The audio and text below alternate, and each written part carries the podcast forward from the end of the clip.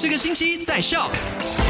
十一月的第一天，你好，我是 Eddie。昨天的麦快很准，第一则消息就聊到了卫生部就怀疑 XBB 变种病毒导致我国的新冠病例攀升。那呃，这个看守卫生部长凯里就呼吁十八岁以上的民众去接种第二季的加强针。卫生部也会再次的通过 MyStatra 的 App 来发送接种的预约通知。另外，他也强烈建议所有人佩戴口罩。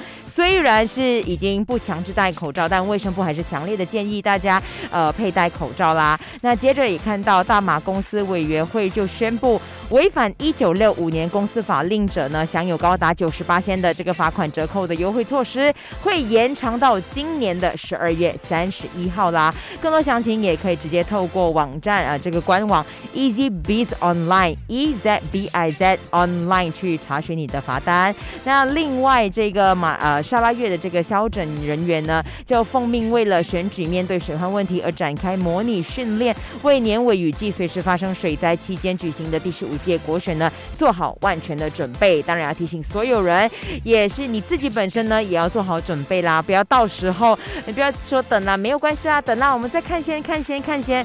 有时候那个水灾一来的时候，它是非常的快的，你连准备都没有办法准备，你连想说啊，我现在应该要怎么样都没有办法想的，所以先。事先做好准备来应付哦，万一会发生的水灾啦。